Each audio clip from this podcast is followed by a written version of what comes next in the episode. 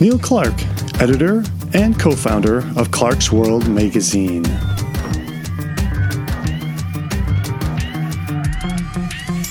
Uh, you said you're science fiction and fantasy. Uh, do you have a flavor of subgenre that attracts that you like to put it in the magazine? I'm a bit of a moving target. so so it, you know I'm, i tend to be looking for things that are a little bit different than what I've read before. Um, it's not that I don't like what I've read before; it's just I get bored really easily.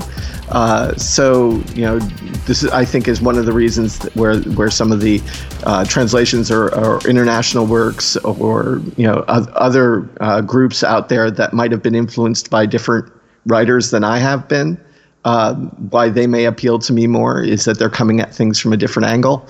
Um, so it's it's really kind of hard. There's people that like to say they know what a Clarkesworld story is, but I haven't been able to define it yet. nice. there you have it, uh, the mystery. So you just got to write some kick butt fiction uh, and uh, and then see what happens when you send it in. Gordon Van Gelder has a process for deciding what fiction he buys. I don't know if you've heard him tell the story about how he uses a he, he, he takes his work onto an exercise machine and then when he forgets to keep walking on the on the treadmill, that's a story he buys. Do you have a system sort of like that? What I tell some of the slush readers that work for us, um, I want to see the story that you remember the next day. We get 1,200 submissions a month.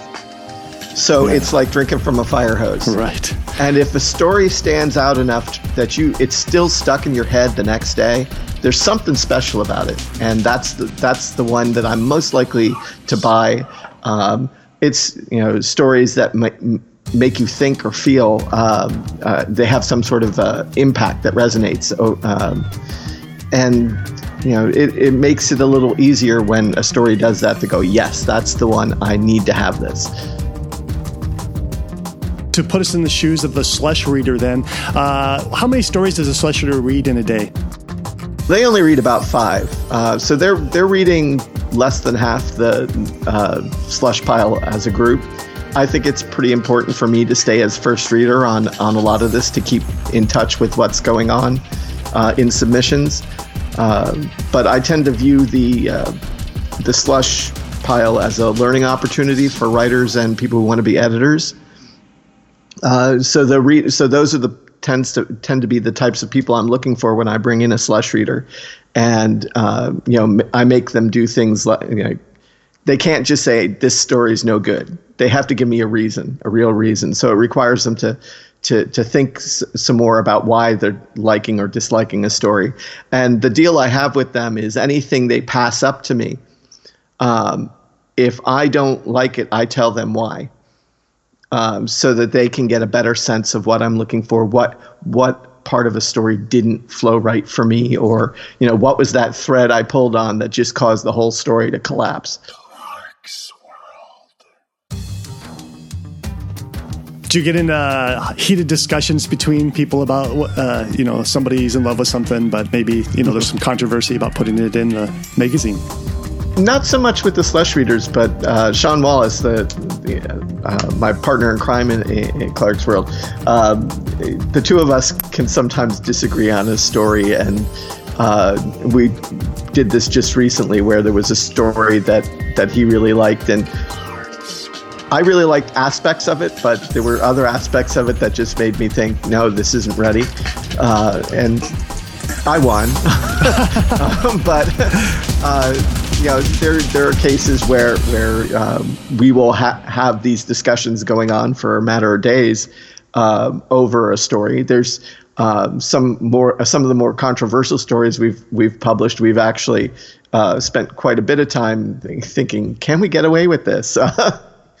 so yeah, there there there is some behind the scenes stuff that goes on, and and usually it, it takes place in in uh, in a uh, in a video game.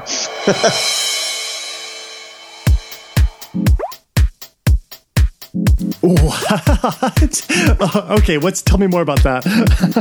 Sean, uh, Kate, who does our podcast in nonfiction, and I um, play uh, Destiny on the Xbox, oh. and we go into group chat while we're playing Destiny. And sometimes these stories will come up, and particularly if it's one that we're in disagreement about, uh, we'll talk about it there because text chat doesn't always get everything across. And we're in three different states. Uh, there is no office for Clarkesworld. It's wherever my laptop is. Uh, or Xbox. So I'm in New Jersey. Uh, you know, Kate's in Connecticut, Sean's in Maryland, uh, and then some of the slush readers are scattered all over the country and sometimes in other parts of the world. Right. So far, we haven't had much involvement from the slush readers in the group chat, but um, periodically the, there'll be a, a discussion in, in some email or, or text or something like that. I like this. You're you're kind of striking upon a, a, a nice little process, kind of like what Gordon uh, uh, alluded to. So you're playing you're playing Destiny, and are you guys part of the same? I, I, I don't remember. They don't call them tribes, but they call them clans. Clans, thank you. so you guys are part of the same clan as well. Is that how this this discussion starts coming up? Yeah, we set up a Clarkesworld clan actually. nice. And uh, are you in Destiny One or Destiny Two? By the way, uh, both. okay. currently playing two, but latest update's been pretty fun. So we, we're a little distracted by that at the moment. so I'm getting farther behind. My kids are ahead of me. They're they're usually uh, playing it as fast, nearly as fast as they produce new stuff, and I'm generally I'm quite far behind. But hey, what what archetype do you uh, do you use in Destiny? Warlock. Okay, I'm a hunter or uh, huntress, as I like to say.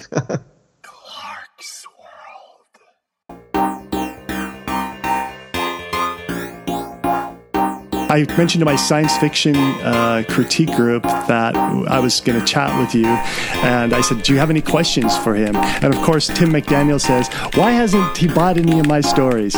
So if you if you wanted to leave a, a if you if you had a formal statement to that, you can go ahead and say that. I, I think the way you qualify that question is yet. He writes uh, more, tends to be more on the comedic science fiction end of things. So. Yeah, that tends to be a harder sell. Uh, though we we do occasionally do some humor. It, I mean, there, uh, you know, Cat Pictures Please was was was uh, by Naomi Kritzer was kind of funny, and uh, this month we published a, a, Suzanne Palmer story, which has got a bit of humor in it as well.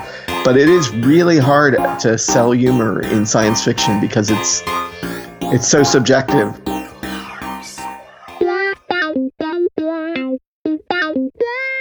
So there is no secret formula behind how Neil Clarke selects work. I like how his process is for relaxing is to play Destiny because that probably keeps him in touch with the pulse beat of science fiction from the more youthful perspective because a lot of young people are playing uh, science fiction video games. About the market, audience members, do you have you ever read a science fiction magazine? Uh, when I was young, I got uh, copies of fantasy and science fiction uh, from uh, my mother, and she picked some up. I believe they were used copies she found somewhere at a used bookstore, and uh, it was quite wonderful reading these short stories about different people in different worlds because the type of thinking in a short story is different than that of a novel. Short stories have less risk involved from a market perspective. So authors who write short stories are really writing something that's very cutting edge or more risky from from a market perspective. They're not investing months into writing a book about it, but instead they'll write a short story about this new idea that cropped up. So the cutting edge of science fiction is really in short stories. So I want you to think about that. And uh, if you haven't, if you're like me, and you have uh, young children, uh, there's a point in their lives where it's really high value to give them something like a science fiction magazine. This is frequently termed as the golden years or the golden age of science fiction. Now, this isn't golden age in the sense of eras, like in the era episode of Sci Fi Thoughts. This is the best age for a child to pick up a science fiction magazine or book. So if you have children in your household in the 12 to 15 range and you've never given them a magazine, I prompt you to go ahead and think about that. Go get a copy of Clarkesworld or some any other kind of magazine and get a subscription. Children are sponges at this age. Let them sponge in some of these new ideas and uh, help them develop a worldview, uh, not just not just a worldview, but a galactic size view about how life and the world work. Next episode, we will talk about the proudest moment for the editor of Clarkesworld.